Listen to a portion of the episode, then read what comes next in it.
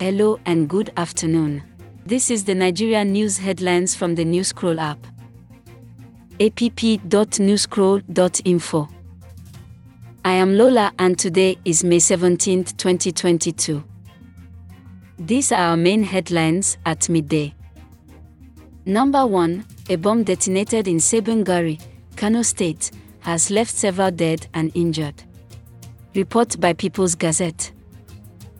2. Why I visited Tafawa Balewa's tomb, says Peter Obi. Report by PM News.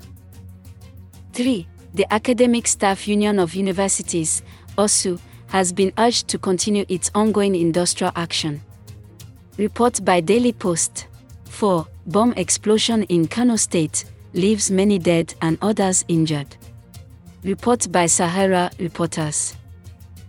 5. US Secretary sends a message of caution on investing in cryptocurrency days after Nigeria's regulation of the digital assets.